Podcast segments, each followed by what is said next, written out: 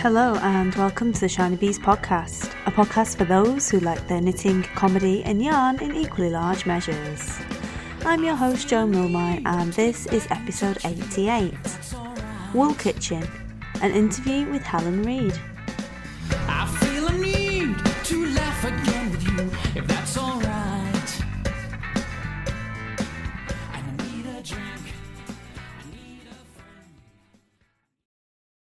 Hello, and welcome into the show.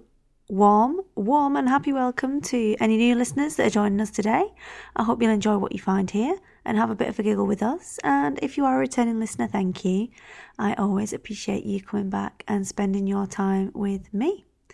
It's been a bit of a crazy week again this week, and uh, my voice is a little bit croaky as a result. So, I have an interview that I'm going to treat you to instead of my planned episode, which will go out next week instead. I gave you last week Larissa of Travel Knitter, one half of the Power Couple and winner of my Best in Show award uh, for Edinburgh Yarn Festival. And this week I'm going to give you the other half uh, the Hansel to her Gretel, the Batman to her Robin, uh, the Starman to her. David Bowie. This week I'm going to be interviewing Helen Reed of the Wool Kitchen. She is based in the East End of London as well. She is a yarn dyer and originally from the north of England, the wrong side of the Pennines, I add at this point, from Bradford. She's lived in London for the past sort of 15 years and she has recently become an indie dyer and dyes all kinds of beautiful colourways. Now, she was the person who got me to break my I'm not buying any four ply rule at Edinburgh Yarn Festival with a beautiful skein of her Urban Hints yarn, which is a gradient dyed yarn I've mentioned before on the podcast. And she's also very famous for her Ziggy colourway. And I have some interesting, exciting news about that for you towards the end of the show. So make sure you keep on listening right until the end to find out exactly what that is. She's an absolute pleasure to be around. She's very, very good fun. So I was delighted when she agreed to come on to the show and talk to all of us about her journey into becoming a hand dyer. So get your Ziggy project, get yourself a cup of tea, and we will crack on with the show.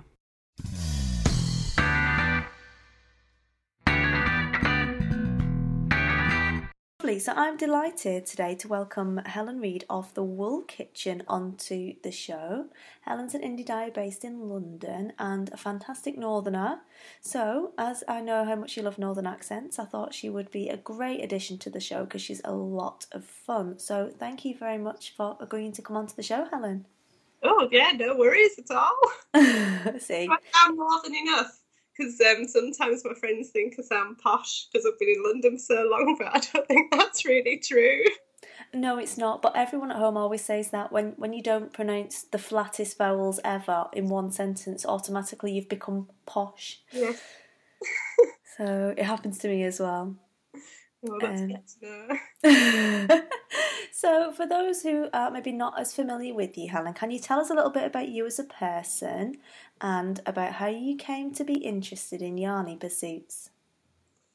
Okay, um, um, my name is Helen, and I am a mum of two children, and I live in Walthamstow, East London, and I've been here for um, 15 years in Walthamstow London, about 18 years. I come down to study, and I met my now husband Kevin, um, and yeah, we've we've lived in London. He is from London. He's from Hackney. Um, so I stayed, leaving my family up north, which I get to see a lot. Um, I don't remember learning to knit. My mum is a knitter. Um, she also spins, and she's taught me all of the craft that I know. So she's taught me to spin. Um, she taught me to knit, and I would say I've knitted on and off for for years. Nothing very exciting, mostly scarves, which I think is what everybody says. And then when I got pregnant with my eldest, which would be he's he'll be nine, um, I decided I would make some baby clothes, and that is when I started really reading patterns and realizing that that is how my brain works.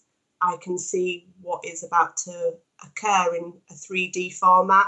Um, I'm not a great reader. Um, if it all came in pattern format, I would be a genius, but um, life doesn't. So um, yeah, that's that's kind of where I'm at. Um, the yarn dyeing has happened because um, I love colour, and I am very interested in seeing what happens to yarn when you knit it, the same type of yarn in different patterns, and the way that one piece of string can be manipulated to make lots of different things. So I'm I'm a bit of a geek, which is fine. I'm comfortable with that. Does that answer your question? It does, and I think it's a really interesting concept there that you talked about about how one piece of string or one skein can look completely different depending on how you pair it up with a pattern and how you knit it, and that's kind of almost part of the fun and part of the skill. Yeah. And uh, particularly with the kind of yarns that you like to dye, because as you said, you do love colour. And when you say you love colour, you really, really love colour. I do. They get stuck in my head those colours, and it's not until I get them out. I think I think I've probably carried those colours around for a really long time. I've gone through phases of wearing really bright tie dyed clothes and dyeing my hair the various colours that is now my yarn, and um, and yeah, they do get stuck until they've come out in the dye pot, and I carry them about. So it's I, I don't know maybe I don't know what you'd call that. But um, yeah, it needs to be out there. I feel so. That's that's what's occurred. I love it. Unleashing the beast. yeah. yeah. Oh, I was going to say, I, I think um, what happened for me is that I, you know, I, I had the boys and and I was working a really like really lovely number. I worked as a receptionist in a healthcare centre, and the staff were lovely, and my boss was lovely, and I used to go into work, and then I used to go, you know, pick the kids up from nursery or school, and it all was really, really great. But there was something that was definitely suppressed, and I now know that this is what it was.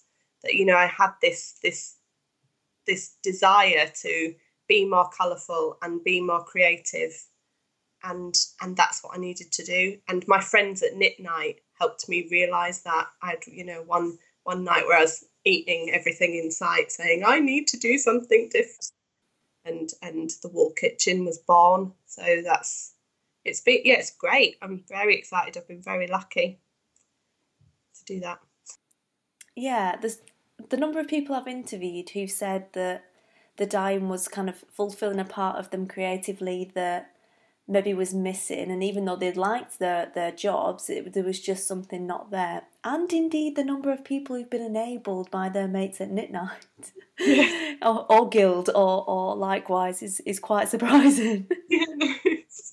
Yeah, maybe we're just really easily influenced, and everyone wants us to take the crazy journey that they're frightened to. I don't know, but um, you know, it's it's good. I, I wouldn't have done it without them, so I'm very grateful for that.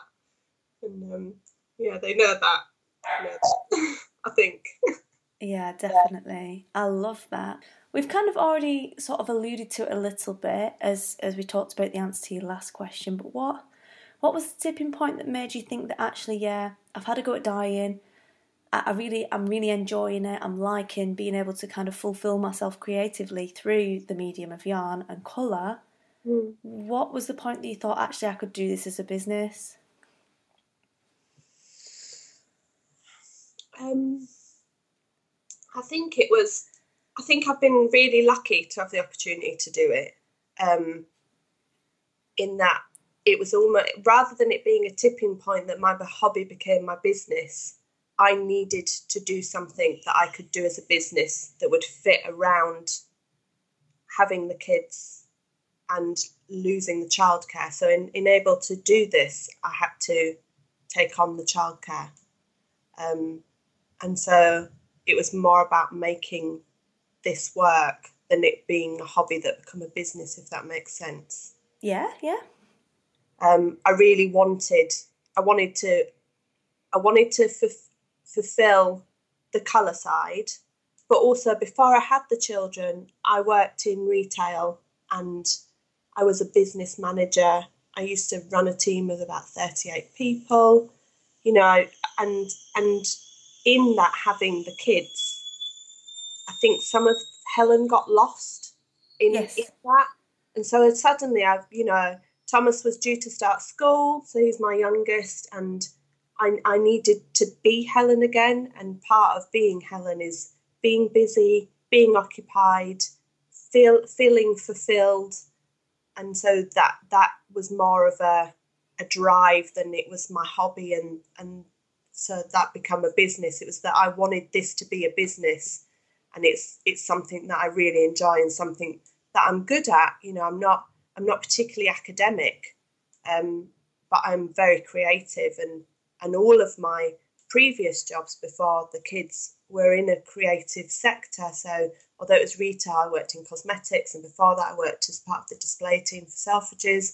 So you know, there was it's always been that kind of color and creativeness. And now I'm here. What can I do? And how can I make this work? And and I, I knew I didn't want to go back into retail in the sense of working for other people but I also knew that I needed to do something creative, something that allowed me to um, my brain to tick over, but also allow me to talk a lot, um, which um, I think I get to do. It's kind of nice that I'm by myself in the daytime and I get that quiet downtime. I have a very busy life with my children. Um, I've got quite an active big boy, and so so that is very nice to have that downtime but also um, you know I get massively fulfilled in the talking lots and lots and lots and lots by going to like knit nights and meeting new people and going to the yarn shows and you know instagram and stuff like this it's all you know it's it's ticking all of helen's boxes and that that is uh, a happy helen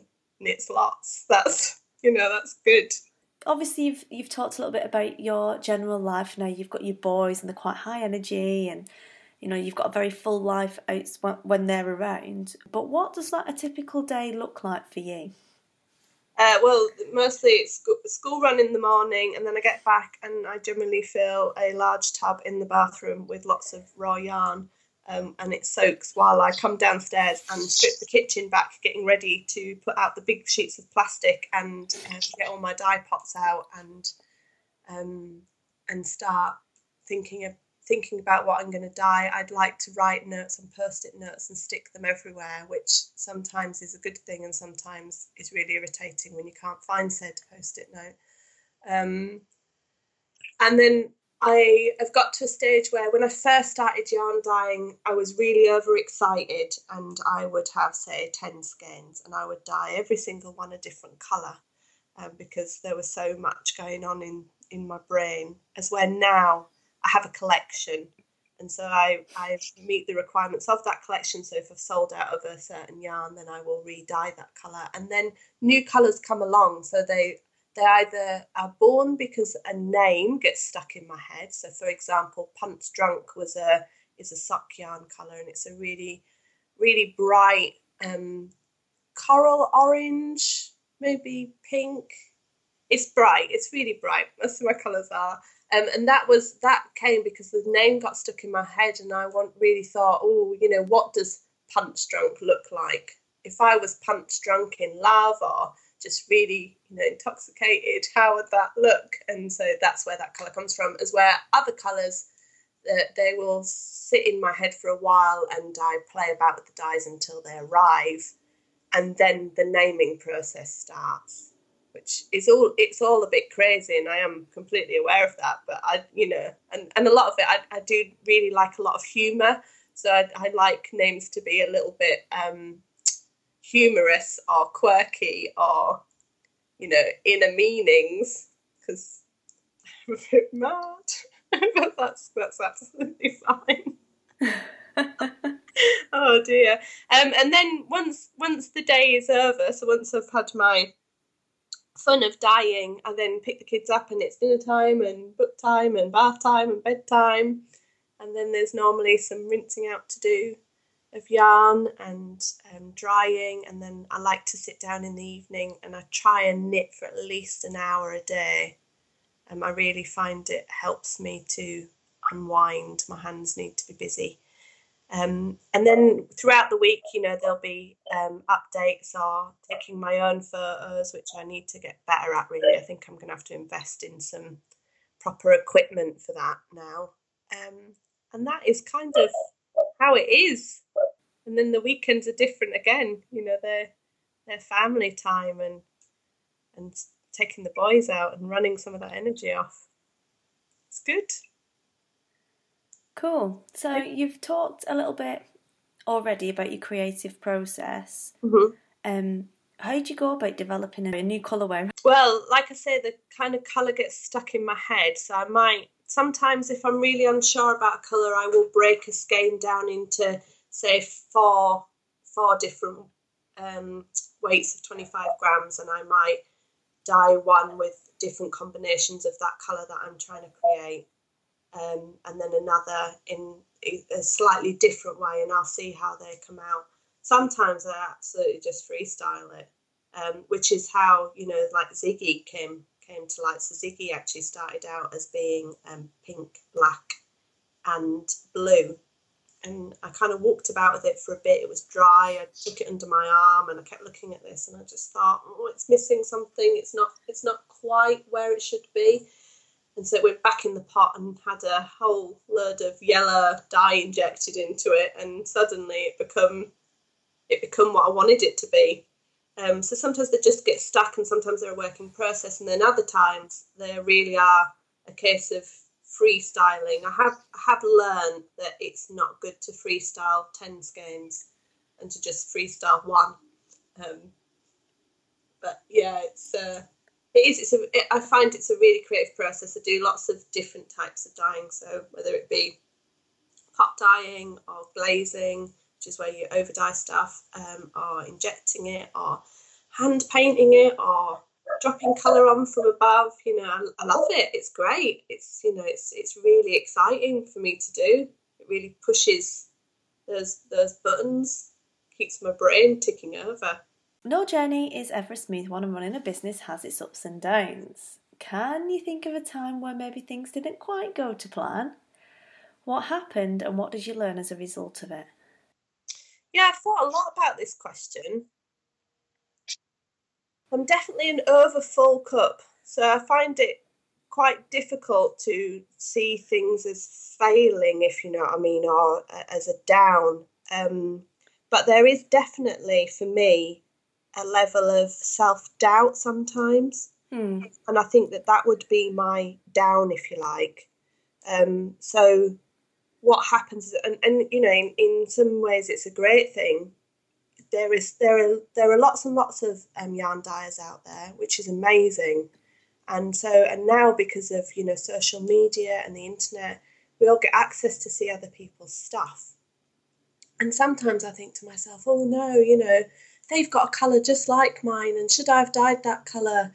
And you know, I'm re- now really worried that they're going to think that, oh no, they've copied my colour. And then when I get to see it in reality, actually, it's a very different colour. And what I've learned as this as this process has gone on is that we are all individuals, and we all come to the pot as individuals, and no two people are the same.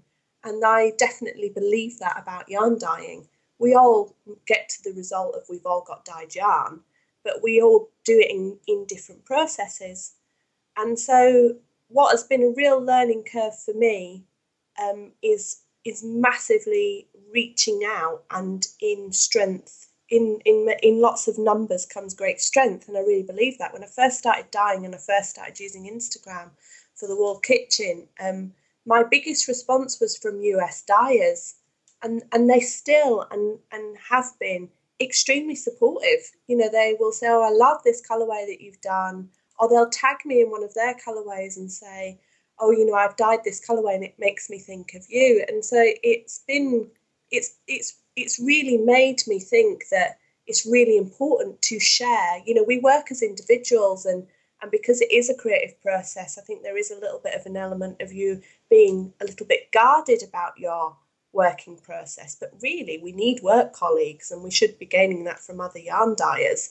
And um, you know, I've been really fortunate that me and um, Larissa, who's travel knitter, live both live in Walthamstow, and it is exactly like having a colleague. And we do now discuss stuff about, you know, what do you think of this dye, and how did you get to this process, and and you know what would you do with this because i don't know what to do with that and it's that's been it's just been great and i would just encourage people to do it more and more and more because you know let's just take over the world with hand dyeing Um, so I would say that that has been my down, but you know, I'd like to make it an an up in thinking that you know self doubt is is turning round and becoming self belief. Does that is that is that good? well, clearly, I think it's a good thing. Um, and the purpose of this question, because a lot of people feel really uncomfortable with looking at a way that maybe they failed at something. Mm. A lot of people struggle with that. Um, and I never get it because um, I was in the military and you always look for things that you didn't do as well. Even if everything went fine, you always look for things that didn't quite go as well as they could have and iterate on that and say, right, okay, well, what can we do differently? How would you approach it this time? Yeah. So you learn from it. And it's not about maybe a negative um, question to ask. It's more about, okay, you've been through this and it, it wasn't ideal, you know, doubting yourself isn't ideal. Um, but how did you overcome it? What did you learn from it? How Yeah. can other people take what your experience and, and move forward with that? So the points I think that you brought out about you know reaching out to other people and you know those business relationships and friendships outside of business even are re- it's a really important part of, of Yeah. running a business and I think it's something anyone can learn from.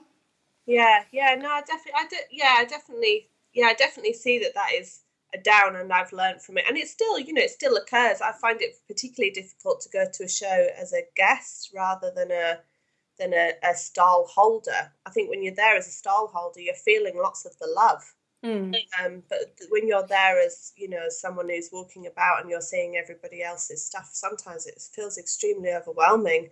Um, thinking, you know, am I doing the right thing? Am I, you know, am I, am I dyeing the right colorways? And and what I'm learning as I go on is that actually it's absolutely fine to be true to myself and stick with the fact that I am a bright dyer and I love it, and that is that's great. And you know, there will be people who love my yarn. There will be people who think, oh, it's not for them, and that is also absolutely fine.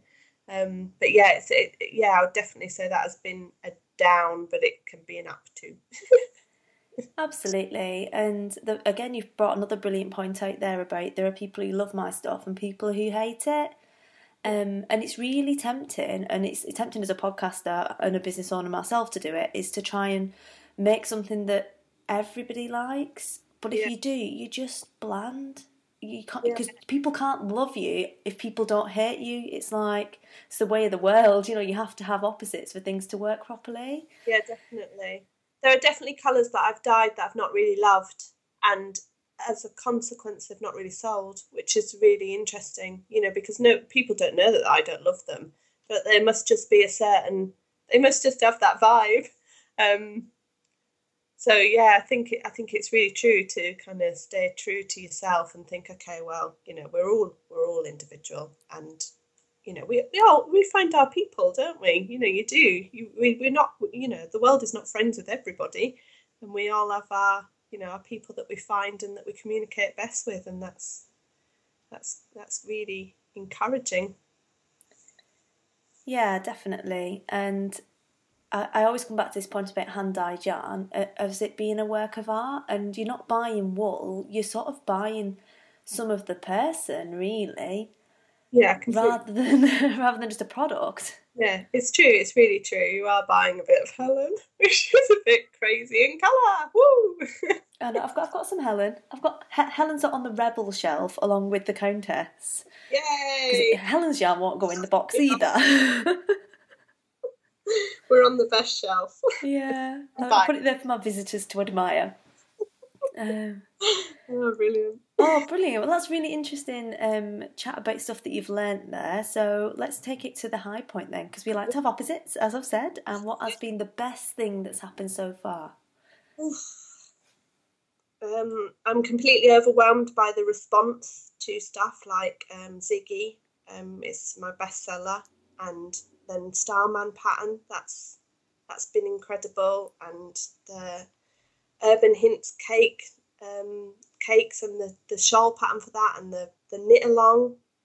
Um, so that's I mean that you know I'm still riding that high. Um, uh, yeah, I, you know, um, Yarn in the City. I did the Yarn in the City show, which was my first show, and I was just amazed by how many people knew who I was, which in in some ways was a little bit scary that suddenly everybody knew who Helen was.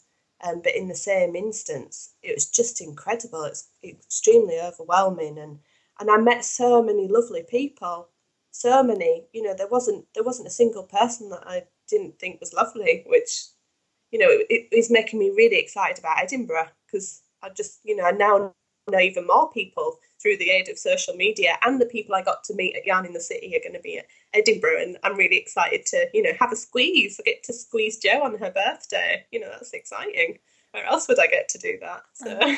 Totally coming for a cuddle. yeah you know it so um so yeah I mean just I would say definitely a high point for me has been been meeting lots and lots of people that I relate to and that get really excited about um, wool and yarn and fibre and colour. And um, yeah, it's been great. I'm high. I love it. Definitely nothing to do with all the dye dust in your kitchen. Ouch. I think it's vinegar actually makes me a bit crazier. oh, definitely. So, which one thing then that you know now did you wish you had known when you first picked up a ball of yarn? How important a tension swatch is. It's as simple as that. Lo- uh, Loads of people say that. Loads of people say that. It's so true. I remember, what did I knit? I knitted a Vogue pattern for my sister once. It was one of my first big projects that I'd done. And I knitted it. We I did all the measurement sizes, and I didn't do a tension swatch. And um, I used the recommended yarn and the recommended needle size. And I'm I'm a I am a very loose knitter. I, you know, it's I'm I'm a really really loose knitter. So this thing, by all accounts now, I think should have been massive. It was tiny. It's absolutely tiny. I mean, you could have put a six year old in it, which would have been inappropriate because there wasn't enough of it, really. so, so yeah, ten, definitely tension tension swatching is really, really, really important. Really, I really wish I'd have listened to the instructions at the top of the paper saying this is your recommended tension swatch. Because I drop a whole needle size for most patterns, so that's you know it's a it's a whole lot less yarn than I would use if I'd have just gone on the recommended needle size to begin with. So that's you know the tight northerner has kicked in there. Get to save money on yarn. so yeah, that that I definitely tension swatching. I love it. So, taking it from the first ball of yarn then to your desert island skein. If Yeah. you were going to be marooned on a desert island and could only take one skein or ball of yarn, what would you take and why? Uh, I would take a ball of Ziggy, of course, um, which is a BFL and bamboo mix. And I thought very hard about this question, and I've decided that the reason I would take that ball is because the bamboo is antibacterial and would be great for washing my armpits for when I get rescued. Um, so that Nothing if not practical, Helen. um, but no, it's a it, you know it's a it's a good versatile yarn. It's strong. You know, I could use it to tie rafts together, um, and of course, it would remind me of all my friends that would be looking for me. Clearly, because I hadn't been in contact on social media for several days. the shop's empty. Where's she gone? Uh, so, yeah, it definitely be. Cool. Okay then. So taking it from um, incredibly choices, incredibly practical choices of very brightly coloured yarn Mhm. to um, resources. What is your favourite or your go-to resource for yarn craft or business that you couldn't do without? Uh, well, my biggest my biggest user is Instagram. That is my main forum of communication and um, general woolhead stalking. Um, however, I do use Ravelry a lot, which I think you know a lot of us yarnies do. Um, and what I really like about that is if I see a pattern that I want to knit, I think it's really useful to look at other people's patterns that they've you know their their knitting that they've done of that pattern. And from that you gain lots of information like you need to add another two inches to the armhole otherwise you're going to end up with a boob hammock. So it's you know it's just it's re- and also you know um is a garment going to fit you because we're not we don't we don't all look like the magazine model very little people do so you know, is it going to suit my shape? Is it, you know, is it going to catch on my hips because they're bigger than my shoulders? Or am I just going to, you know, do do I do I need a bust to wear this? You know, so it's just really useful to be able to look at other people's projects and see is this the right thing for me to knit because you invest so much time in knitting. I mean, you know, there is this just general belief that we can just knock stuff up, but that's not really true. You know, it all falls into the can you knit me a jumper for Christmas and I'll give you a tenner. you know, so, so so if you're going to invest the time in doing the project, you've got to love it. So yeah, Ravelry is great for that, but it's not my main form of communication. It's definitely Instagram, and I, I've gained I've gained a lot from Instagram, a lot of friendships. I'm constantly told off by my big child that I shouldn't be talking to strangers online. Um, which he does have a point. But you know, we're all wool strangers, so it's absolutely fine. We're not crazy or anything. No, definitely not. Don't carry sharp implements in our bags and, you know, talk a lot and grope each other's clothes. That doesn't really doesn't happen. No, no, definitely, definitely. Um, talk me through boob hammock. Oh right. Well, you know when you when you have a uh, so when you have a, a project that might be like a little bolero and it meets in the middle, but it doesn't cover your boob enough. So it just kind of clips the boob, and that is a boob hammock. You know, it's holding the boob in place, doesn't quite come down low enough. You know, boob hammock. No, no, we don't say boob hammock in Wigan. That's I, I need I you need to get on Ravelry and look up some boob hammocks now. I'm, I'm setting that as your mission for Friday. I want you to find me a pattern of a boob hammock. you know what? I'm absolutely going to do that. The the gauntlet has been the gauntlet. The boob hammock has been laid I down. want print out of the best boob hammock you found, and you're going to put it up on your booth and think of me. I will. I'll, I'll put it on my wall next to all my other stuff with a little pi- stuck. Take a little picture of your head on top of it as well. Just just give you a little boob hammock. Love it. Um, the thing is, I know I can say that to you, and you won't think I'm weird at all. Which probably says a lot about both of us. Um, so you, that's it. Now I'm off. So, where is the best place uh, for the listeners to find you? You've mentioned Instagram and Ravelry. Yes. Um, just let us know your handles on there and any other places they need to come find you. Um, so I am the Wool Kitchen on um, all of social media and Ravelry, and um, I also have an Etsy shop, which is the Wool Kitchen on Etsy. That's that's where I use what I use to sell my yarn online, um, and I'm also stocked in Wild and Woolly in Hackney and in Fluph in Dundee. Um, but yeah, my biggest my biggest one is is Instagram. So do come over and say hi. Um, I'm not frightened to follow you. Um, so yeah, that's that's exciting. I like to see what people are up to. I've met a lot of people through it. I love that. I'm not frightened to follow you down the street, home from work, or just on the internet. to follow you around IKEA, just if you want.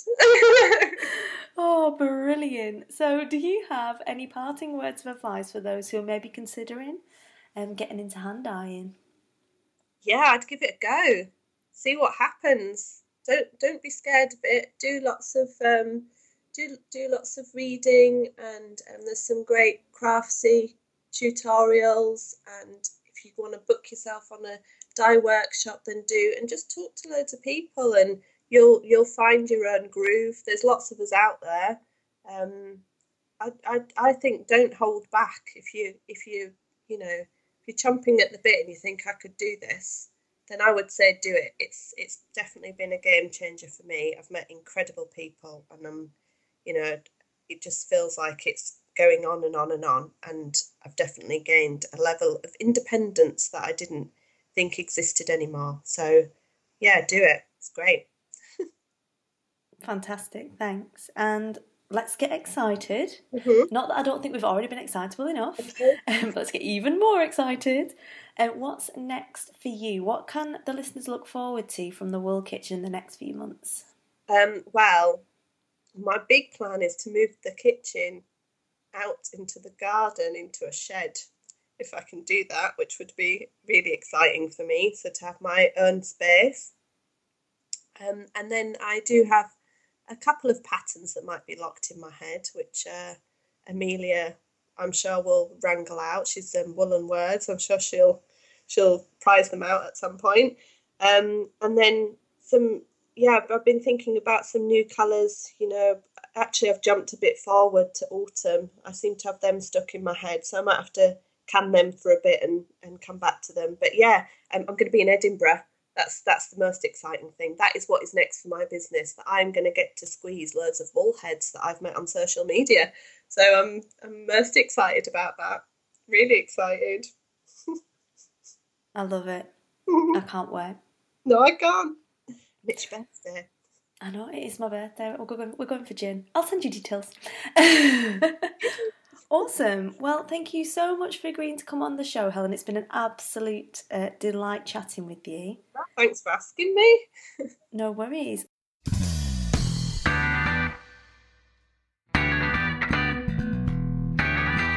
So I hope you enjoyed that interview. I had great fun chatting to Helen, and I hope you enjoyed having a bit of a laugh with us as well.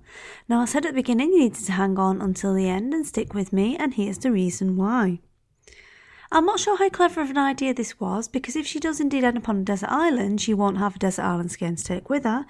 But Helen has given her us her actual desert island skein as a giveaway. So I have a skein of Ziggy and it has been dyed onto her 80% superwash blue face Leicester and 20% bamboo base, as we discussed.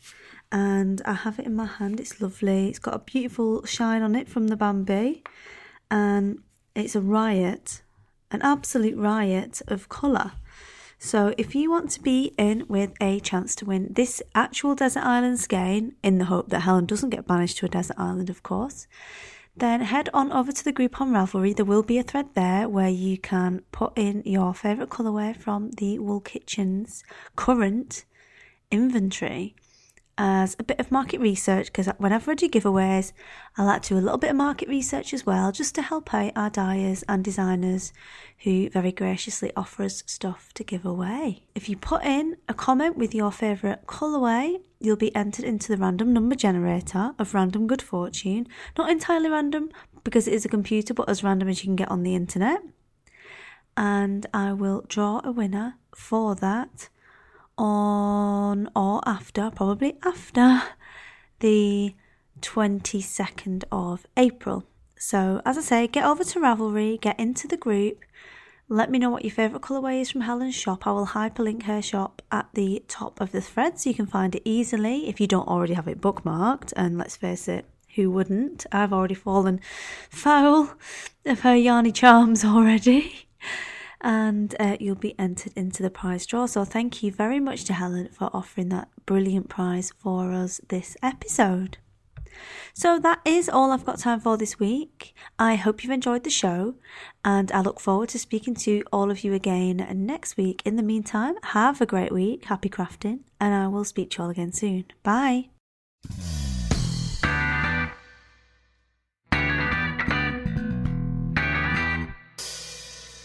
You've been listening to the Shiny Bees podcast, a podcast for those who like their knitting, comedy, and yarn in equally large measures. If you'd like to get in contact with me, you can do so via the blog, or I'm Shiny Bees on Ravelry, Instagram, Twitter, Pinterest, and Facebook. You can email me at shinybeesinfo at gmail.com. Music for this episode is provided by Music Alley, and it is Adam and the Walter Boys, and I Need a Drink. Need a drink.